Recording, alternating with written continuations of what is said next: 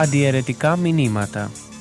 Μια εκπομπή που επιμελείται και παρουσιάζει ο πρωτοπρεσβύτερος πατήρ Βασίλειος Τάσιος. Αντιαιρετικά μηνύματα. Μια προσπάθεια της Ιεράς Μητροπόλεως Λαρίσης και Τυρνάβου και του Γραφείου Αντιαιρετικού Αγώνος κατά των αιρέσεων.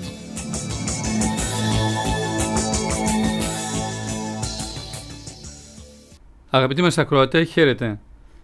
Το θέμα το οποίο έχουμε αρχίσει να διαπραγματευόμαστε σε σχέση βέβαια πάντοτε με τις αιρέσεις και τα παραθρησκευτικά κινήματα είναι ένα μεγάλο κεφάλαιο, μια πληγή αν θέλετε, ένα πολύ μεγάλο ποιμαντικό πρόβλημα το οποίο ακούει στο όνομα εναλλακτικές μορφές θεραπείων και στην σειρά των προηγούμενων εκπομπών μας αναφέραμε μερικά σημεία, στοιχεία από αυτήν την προσέγγιση. Συνεχίζουμε λοιπόν και σήμερα στην ίδια σειρά, στην νοηματική δηλαδή αυτών των εκπομπών μας.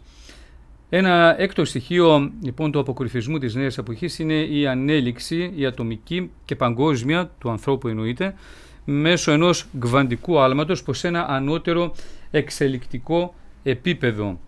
Η ομοιοπαθητική ως σωτηριολογικό σύστημα προβάλλεται. Μέσω λοιπόν των τεχνικών αποσύνδεσης με την ύπνωση και τη γιόγκα, φτάνει κανείς σε μεταλλαγμένες καταστάσεις συναίσθησης ή συνείδησης και τότε συνειδητοποιεί ότι όλα είναι ένα ολιστικό μοντέλο ή απόλυτος πανθεϊστικός μονισμός. Όλα είναι Θεός και άρα και ο ίδιος, ο άνθρωπος εννοείται, είναι Θεός από μόνος του. Ο κύριος Βυθούλκας γράφει σχετικά σε συγγραμμά του: «Η πείρα μου με οδηγεί στην ακλόνητη πίστη ότι η ομοιοπαθητική μπορεί να βοηθήσει αποτελεσματικά την άρρωστη ανθρωπότητα σε αυτήν την προσπάθεια και να αποτελέσει ένα ανεκτήμητο μέσο για μια γοργή, γρήγορη πνευματική ανέλυξη του ανθρωπίνου γένους». Άρα λοιπόν η ομοιοπαθητική είναι κάτι πολύ πέρα και πάνω από μια νέα μέθοδος θεραπείας του σώματος. Είναι ένα ανεκτήμητο μέσο για μια γοργή πνευματική ανέλυξη του ανθρωπίνου γένους. Όπως διαβάζουμε στο πλήρες βιβλίο της ομοιοπαθητικής, όπου κυκλοφορεί, για εκείνους που αισθάνονται μια βαθιά και επιτακτική ανάγκη να γνωρίσουν τον εαυτό τους, να αντιμετωπίσουν τις αδυναμίες τους και να τις ξεπεράσουν, η ομοιοπαθητική σε συνδυασμό με άλλα συστήματα μπορεί να είναι ένα μέσο που θα τους βοηθήσει να διώξουν τα στρώματα της άγνοιας, της τυφλότητας και του εγωισμού που τυλίγουν την ανθρώπινη ψυχή στον αγώνα της για απελευθέρωση. Στην τελική ανάλυση, μια τέλεια και ηθική ζωή μπορεί να είναι ο τελικός στόχος όλων των θεραπείων. Και το δικό μας σχόλιο, η απαλλαγή από την άγνοια και η γνώση του εαυτού θυμίζουν διαφήμιση γκουρουιστικής ινδουιστικής οργάνωσης για παρακολουθήση μαθημάτων γιόγκα. Σε καμιά περίπτωση δεν έχουν σχέση με την ιατρική. Στο ίδιο βιβλίο θέτει ο εν λόγω συγγραφέας το εξής ερώτημα: είναι η ομοιοπαθητική ένα τελεολογικό σύστημα για την εξηλαίωση του ατόμου από το προπατορικό αμάρτημα? Η ομοιοπαθητική ισχυρίζεται με πάσα σοβαρότητα ότι θεραπεύει ακόμη και τα πάθη της ψυχής. Η ομοιοπαθητική έχει την αυτοσυνειδησία ότι προσφέρει θεραπεία από τα πάθη στο συναισθηματικό και νοητικό επίπεδο, αλλά και πέραν αυτού έχει την αυτοσυνειδησία ότι αποτελεί ένα σωτηριολογικό σύστημα σε προσωπικό και παγκόσμιο επίπεδο. Οι ομοιοπαθητικοί, αγαπητοί αδελφοί, βεβαιώνουν ότι θεραπεύουν τα πάθη όπως τη ζήλια, τον εγωισμό, αλλά με ποιον τρόπο? Με το δυναμοποιημένο ομοιοπαθητικό φάρμακο. Κατά τον κύριο Βυθούλκα, η ομοιοπαθητική θεραπεία σώζει πραγματικά ψυχές με αυτόν τον τρόπο. Συνεπώς, η αμαρτία και τα πάθη δεν είναι αυτοπροαίρετη παράβαση του θελήματος του Θεού, ελεύθερη δηλαδή επιλογή και χωρισμός από το Θεό όπως διδάσκει η Ορθόδοξη Εκκλησία. Αλλά τι είναι? Ακούστε, είναι το μπλοκάρισμα της πράνα, δηλαδή της συμπαντικής ενέργειας που είπαμε στην αρχή των εκπομπών μας, της συμπαντικής ενέργειας μέσα στην οποία πλέουν όλα τα όντα, και όταν ρέει ομαλά αυτή η ενέργεια, τότε έχουμε την υγεία, χαίρουμε άκρας υγείας. Όταν δεν μπλοκάρεται αυτή η ομαλή ροή της ενέργειας, τότε έχουμε την εμφάνιση της ασθένειας. Άρα λοιπόν, εάν βρούμε έναν τρόπο και θεραπεύσουμε και αυτό το σημείο της εμπλοκής και ξανααρχίσει να κυκλοφορεί ελεύθερα αυτή η ενέργεια, τότε επανακτούμε την υγεία. Αν όντως έτσι έχουν τα πράγματα, ακυρώνεται το έργο της Εκκλησίας ως ιατρίου πνευματικού κατά τον Ιερό Χρυσόστομο και υποκαθίσταται από το έργο της ομοιοπαθητικής. Πράγματα συμβίβαστα και ανώμια. Γι' αυτό λοιπόν είναι τελείως επικίνδυνο και πάρα πολύ τραγικό κάποιος ορθόδοξος χριστιανός να καταφεύγει στην ομοιοπαθητική. Θα ήταν πιο λογικό αντί να πάει στον πνευματικό και να του πει ότι πάσχει από το πάθος της ζήλιας ή του θυμού, να πάει στον ομοιοπαθητικό και εκείνος μέσω της λήψεως του ιστορικού του να του δώσει το κατάλληλο δυναμοποιημένο φάρμακο, το οποίο θα του δώσει την δυνατότητα της θεραπείας από τα διάφορα ψυχικά και πνευματικά πάθη.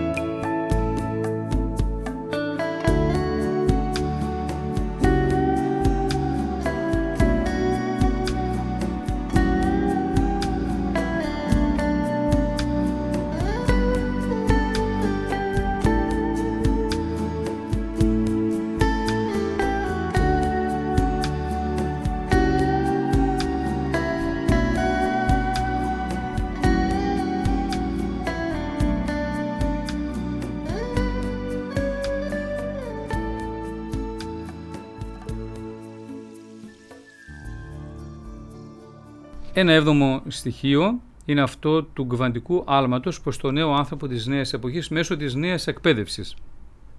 Γράφεται λοιπόν ότι οι πραγματικές αλλαγές της συνείδησης σηματοδοτούν την εξελικτική πορεία ενός ανθρωπίνου όντος. Αυτές οι αλλαγές δεν επέρχονται ως μια ήπια βαθμιαία διαδικασία, αλλά σαν άλματα που θυμίζουν ένα γκβαντικό άλμα.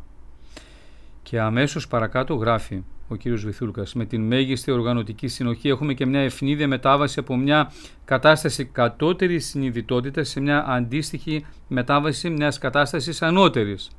Αυτό σημαίνει ότι ο οργανισμός έχει συσσωρεύσει περισσότερη ενέργεια, περισσότερη σοφία, ώστε να εισέλθει σε μια υψηλότερη βαθμίδα συνειδητότητας, σε ένα υψηλότερο ενεργειακό επίπεδο. Για να γίνει κάτι τέτοιο, ο οργανισμός πρέπει να συμπεριφερθεί σαν ηλεκτρόνιο που χρειάζεται ένα συγκεκριμένο ποσό γκβάντων για να μεταπηδήσει σε μια τροχιά υψηλότερης ενέργειας. Η μετάβαση λοιπόν δεν είναι προοδευτική, αλλά ευνίδια, συγγενής ως προς τη φύση της με ένα γκβαντικό άλμα. Αυτή η θέση έχει εμφανιστεί στα πνευματικά κινήματα που κυριαρχούν στις μέρες μας. Σύμφωνα με αυτή, τα άτομα, αφού έχουν διέλθει από κατάλληλη και ενδελεχή προετοιμασία, διαλογισμό, αυτοσυγκέντρωση και πολλά άλλα, μπορούν σχετικά ευνίδια να εισέλθουν σε μια νέα κατάσταση συνείδησης ή ακόμη και υπερσυνείδησης. Το γεγονός ότι ο άνθρωπος χρησιμοποιεί ένα πολύ μικρό τμήμα του μυαλού του στην καθημερινή ζωή δείχνει τις άπειρες δυνατότητες που υπάρχουν για να αναπτύξει τη συνείδηση και την τελείωση μέσα από τέτοια γκβαντικά άλματα. Σχολιάζοντας τα ανωτέρω, παρατηρούμε ότι με όσα αποκαλυπτικά λέει εδώ ο κύριος Βυθούλκας, μπορούμε να πούμε ότι η ομοιοπαθητική εντάσσεται στο κίνημα της λεγόμενης νέας εποχής του υδροχώου, χωρίς καμία αμφιβολία. Όσο εδώ υποστηρίζει ο συγγραφέας, αποτελούν βασικά πιστεύματα και διακηρυγμένες θέσεις των νεοφανών αιρέσεων και καταστροφικών λατριών και σεκτών που αποτελούν ψηφίδες του μοσαϊκού της νέας λεγόμενης εποχής, η οποία είναι πλήρως ασυμβίβαστη με την ορθόδοξη πίστη, αφού κηρύσσει την έλευση ενός νέου αβατάρ, Χριστού δηλαδή, και την αυτοθέωση του ανθρώπου. Για την επίτευξη αυτής της πνευματικής ανέλυξης αυτού του γκβαντικού άλματος, καταλυτικό ρόλο θα παίξει η νέα εκπαίδευση. Η νέα εποχή της φώτισης μέσω της νέας εκπαίδευσης, την οποία κηρύσσει και αναμένει και η ομοιοπαθητική, περιγράφεται από τον κύριο Βυθούλκα με έναν τρόπο πλήρους βεβαιότητας. Στο κείμενο που θα παραθέσουμε δεν χρησιμοποιούνται εκφράσεις όπως «να» ή «πιστεύω ότι πρέπει να», αλλά χρησιμοποιούνται το «θα». Είναι σίγουρος ο συγγραφέας ότι όλα έτσι θα συμβούν. Πώς το ξέρει άραγε? Ο τρόπος με τον οποίο ομιλεί εδώ μας θυμίζει τον τρόπο που μιλάει ένας προφήτης τύπου Ζαρατούστρα. Είναι ο τρόπος ενός μοιημένου, είναι αν θέλετε ο πραγματικός ομοιοπαθητικός, ένας πνευματικά μοιημένος.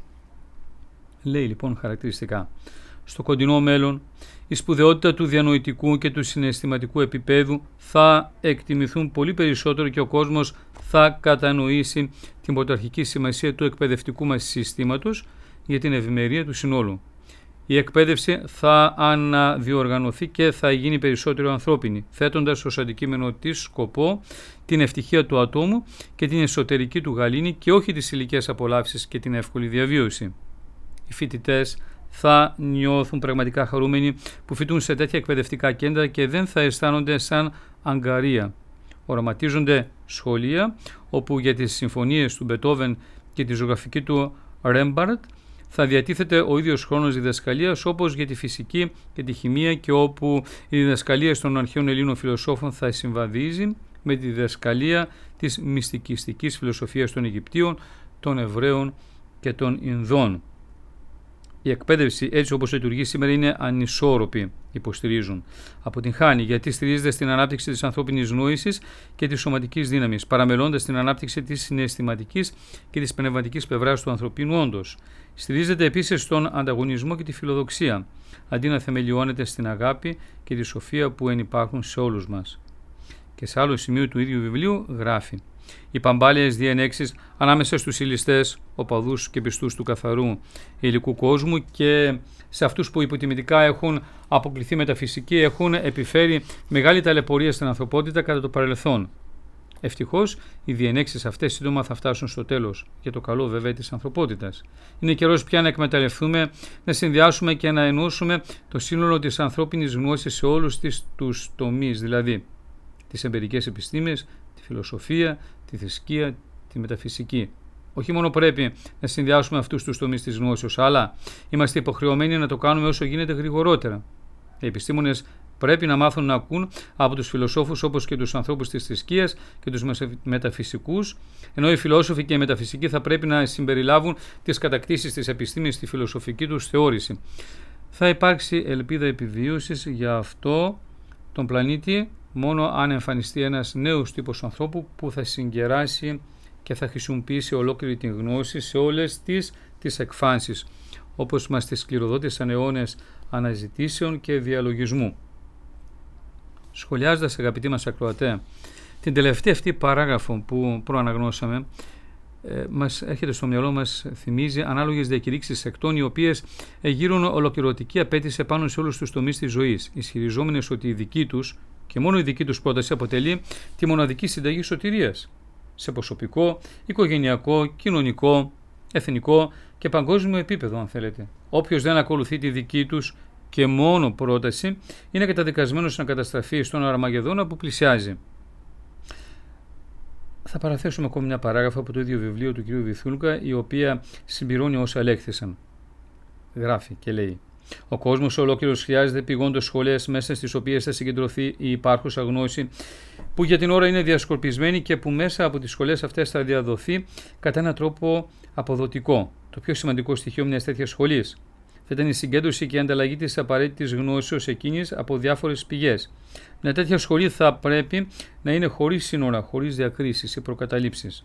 Ένα αληθινό ίδρυμα για ανώτερη μάθηση. Μια διεθνή σχολή, ένα ζωντανό εργαστήριο εκπαίδευσης και μάθησης που θα το διευθύνουν οι καλύτερες πνευματικές προσωπικότητες που ζουν στον πλανήτη μας, αυτοί που θα σπείρουν τους σπόρους μιας μεγάλης, προσέξτε τη λέξη που θα πούμε, μιας μεγάλης μετάλλαξης, για ένα νέο συλλογικό κβαντικό άλμα στην ανθρώπινη συνείδηση. Ένα ελληνικό νησί στο Αιγαίο Πέλαγος ίσως θα ήταν το ιδανικότερο μέρος για μια τέτοια σχολή. Η τελευταία πρόταση για σχολή σε ένα νησί του Αιγαίου ήταν προφανώς προεξαγγελία από το 1994 ήδη, που εξεδόθη το βιβλίο για τη σχολή ομοιοποθητικής στην Αλώνησο των Σποράδων, η οποία ήδη λειτουργεί με επικεφαλής τον κύριο Βυθούλκα και εκπαιδεύει ομοιοποθητικούς σε όλο τον κόσμο. Με βάση όλα όσα προείπαμε, αγαπητοί μας ακροατές, είναι λογικό να υποθέσει κάποιος ότι στην Αλώνησο ανάμεσα στα άλλα οι εκπαιδευόμενοι διδάσκονται και για το κβαντικό αυτό άλμα.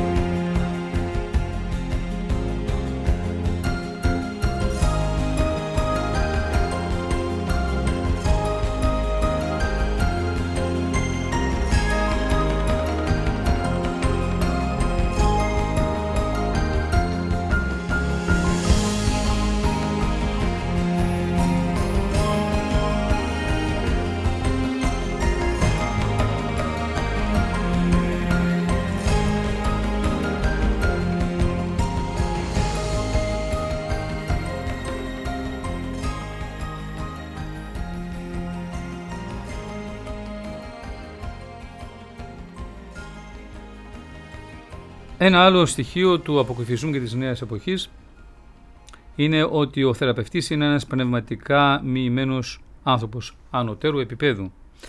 Η σωτηριολογική διάσταση της ομοιοπαθητικής για την οποία μιλούμε προϋποθέτει τον θεραπευτή, αγαπητοί μας ακροατέ, ομοιοπαθητικό, όχι απλώς ως έναν γιατρό, αλλά ως έναν πνευματικά μοιημένο. Ο ομοιοπαθητικός άνθρωπος, όπως παρουσιάζεται από τους ιδίους, είναι ανώτερος άνθρωπος. Προϋποθέτει τη βίωση του θεραπευτή μέσα από διάφορες τεχνικές παραδοσιακές και νέες, όλων εκείνων των φυσικών φαινομένων που αποτελούν αδιάσυστη εκδήλωση μιας πραγματικότητας πέρα από τα φαινόμενα. Αυτό που ο σαμάνος θεραπευτής είχε ενδεχόμενα πετύχει από τον τρόπο με τον οποίο μεγάλωσε σε επαφή με τις φυσικές δυνάμεις, ώστε να έχει την ικανότητα να περνάει κατά βούληση σε μια ασυνείδητη κατάσταση συνείδησης, προκειμένου να θεραπεύσει τον άρρωστο, αυτό που ο Κινέζος θεραπευτής, όπως αναφέρεται, μάθαινε από παιδί νιώθοντας την κίνηση της ζωής πίσω από τις μορφές, ώστε να λέει, παρόλο που η ενέργεια είναι αόρατη, η συσσόρευσή της θυμίζει μια συγκέντρωση κορακιών και ο αναβασμός της είναι ένα ωραίο ριζοχώραφο. Περνά λοιπόν και ξαναπερνά σαν ένα πουλί το οποίο πετά χωρίς να ξέρουμε από πού ξεκίνησε και πού θα φτάσει. Αυτό που ίσως λέγεται ότι οι ασκληπιάδες ιατροί νιώθανε κατά την θεραπευτική λειτουργία του ασκληπίου που βασιζόταν στα όνειρα του ύπνου μέσα στο ναό, ο σύγχρονος δυτικός θεραπευτής φαίνεται ότι το αγνοεί. Ενεργειακές τεχνικές όπως η ομοιοπαθητική, ο βελονισμός, η οστεοπαθητική, η κινησιολογία, οι ραϊχικές κινήσεις, οι αναπνοές, το τάι τσι, ο διαλογισμός, η γιόγκα, οι νέες ψυχοθεραπευτικές τεχνικές είναι όλες εκείνες οι οποίες βεβαίως εκφραζόμενες μας δίνουν ακριβώς να καταλάβουμε, αγαπητοί αδελφοί, ότι ο θεραπευτής είναι κάτοχος ανώτερων δυνάμεων και ότι μόνο ένας πραγματικά πνευματικά μοιημένος σε αυτές τις μεθόδους θα μπορούσε να μεταδώσει στον άνθρωπο κάτι αυτό το οποίο και ο ίδιος κατέχει, γιατί ουσιαστικά επ' αυτού πρόκειται και σε αυτό αποβλέπει όλη αυτή η συσσόρευση αυτών των γνώσεων. Ένα άλλο στοιχείο, και με αυτό θα τελειώσουμε τη σημερινή μας εκπομπή, είναι επίσης το κάρμα. Είναι το κατεξοχήν, αν θέλετε, σήμα κατά τεθέν, το γνωστό σημείο αναφοράς, πάντα όταν αναφερόμαστε στον αποκρυφισμό γενικότερα, στον ευρύτερο αυτό χώρο του αποκρυφισμού, επίσης το κάρμα είναι το βασικό σημείο, είναι το θεμέλιο, αν θέλετε, πάνω στο οποίο στηρίζεται και κτίζεται όλος ο αποκρυφισμός. Ο κ. Βυθούλκας, στο βιβλίο του «Η Επιστήμη της Ομοιοπαθητικής», κάνει μια αναφορά στην πίστη του κάρμα. Μια πίστη που μέσω Ινδουισμού, Βουδισμού και Αποκρυφισμού πέρασε και στη νέα εποχή, όπως και η πίστη στις μετενσαρκώσεις. Είναι γνωστό, η πίστη στο κάρμα και στις μετενσαρκώσεις είναι τελείως ασυμβίβαστη με την ορθόδοξη πίστη. Γράφει λοιπόν τα εξής χαρακτηριστικά.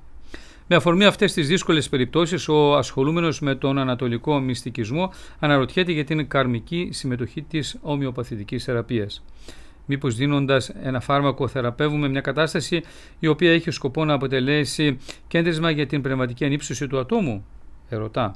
Η απάντηση εξαρτάται από το πώς δέχεται και εφαρμόζει ο ασθενής την ομοιοπαθητική θεραπεία. Πρέπει δηλαδή ο ασθενής να έχει οξύνια και συνέστηση της θεραπευτικής αυτής, ώστε καταρχήν να συνεργάζεται σωστά με τον γιατρό όσον αφορά την αυτοπαρατήρηση και την εξομολόγηση που είναι απαραίτητα για την ανέβρεση του φαρμάκου. Το ίδιο σημαντικό είναι, αφού ο ασθενής πάρει το φάρμακο, να δείξει αρκετή υπομονή και να αφήσει τη θεραπεία να συμπληρώσει την πορεία της όσο χρειαστεί, χωρίς να παρέμβει με άλλους τρόπους. Η ομοιοπαθητική αποτελεί σημαντική συμμετοχή από τους οπαδούς της. Στην καθημερινή του ζωή πρέπει να ακολουθούν ένα σχετικό φυτικό διαιτολόγιο. Πρέπει να αποφεύγουν οποιασδήποτε ουσίες είναι δυνατόν να επηρεάσουν τις λειτουργίες του αμυντικού τους μηχανισμού. Πρέπει να παρατηρούν τις αντιδράσεις τους στους διαφόρους παράγοντες με πολλή απλότητα και αντικειμενικότητα και βέβαια να θέλουν να εκφράσουν την πραγματική εσωτερική τους κατάσταση. Εάν ο ασθενής θελήσει να υποστεί αυτήν την μάλλον απαιτητική αγωγή, τότε οι καρμικές επιδράσεις της ασθένειας αντιμετωπίζονται μέσα στην πορεία της θεραπείας. Αξίζει εδώ, αγαπητοί ακροατέ, πέρα από την διαφαινόμενη πίστη στο κάρμα, να σημειώσουμε και τη λέξη οπαδούς. Η ομοιοπαθητική απαιτεί σημαντική συμμετοχή από τους οπαδούς της.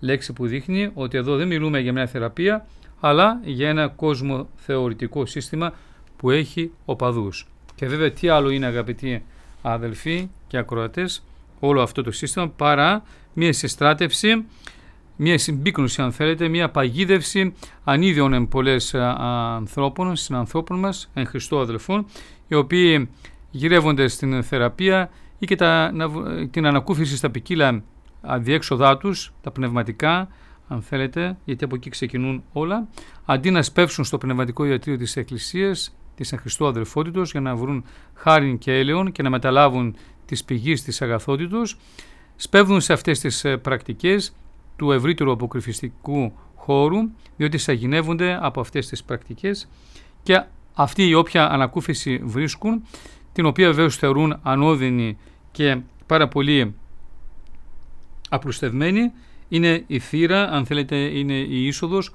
όπου οδηγεί σταδιακά τον άνθρωπο στην διολίσθηση και στην αποκοπή του από το σώμα της Εκκλησίας. Και όπως έλεγε ο μακαριστός γέροντας Παΐσιος ο Γεωργίτης, είναι η κερκόπορτα η οποία ανοίγει και σταδιακά εισέρχεται το αλότρινο πνεύμα, αποδημεί η χάρις του Θεού, αλωτριώνεται ο άνθρωπος της Θείας Χάριτος, αποξενώνεται, καθίσταται άγευστος και αμέτωχος των θείων δωρεών και συμμεταβάλλεται, νεκροποιείται από το πνεύμα του διαβόλου. Γι' αυτό λοιπόν ας αγρυπνούμε, ας μην υφησυχάζουμε ποτέ και να ξέρουμε ότι πίσω από όλες αυτές τις διαφημιζόμενες πρακτικές των ημερών μας που προβάλλονται πανταχώθεν και βαλόμαθα πανταχώθεν από την τηλεόραση, από το διαδίκτυο με 1002 τρόπους, να ξέρουμε ότι υπάρχει το πνευματικό, όπως είπαμε, ιατρείο, υπάρχει η Εκκλησία και αν έχουμε όντως αναζήτηση και πνεύμα που θέλει και ποθεί την αλήθεια, αυτήν θα τη βρούμε μόνο κοντά στην Εκκλησία, με πολλούς και ποικίλους τρόπους, αρκεί να υπάρχει η θέληση και η αγαθή διάθεση. Στο σημείο όμως αυτό, αγαπητοί αδελφοί, φτάσαμε στο τέλος και της σημερινής μας εκπομπής. Σας ευχαριστούμε πάρα πολύ που μας ακούσατε. Χαίρετε.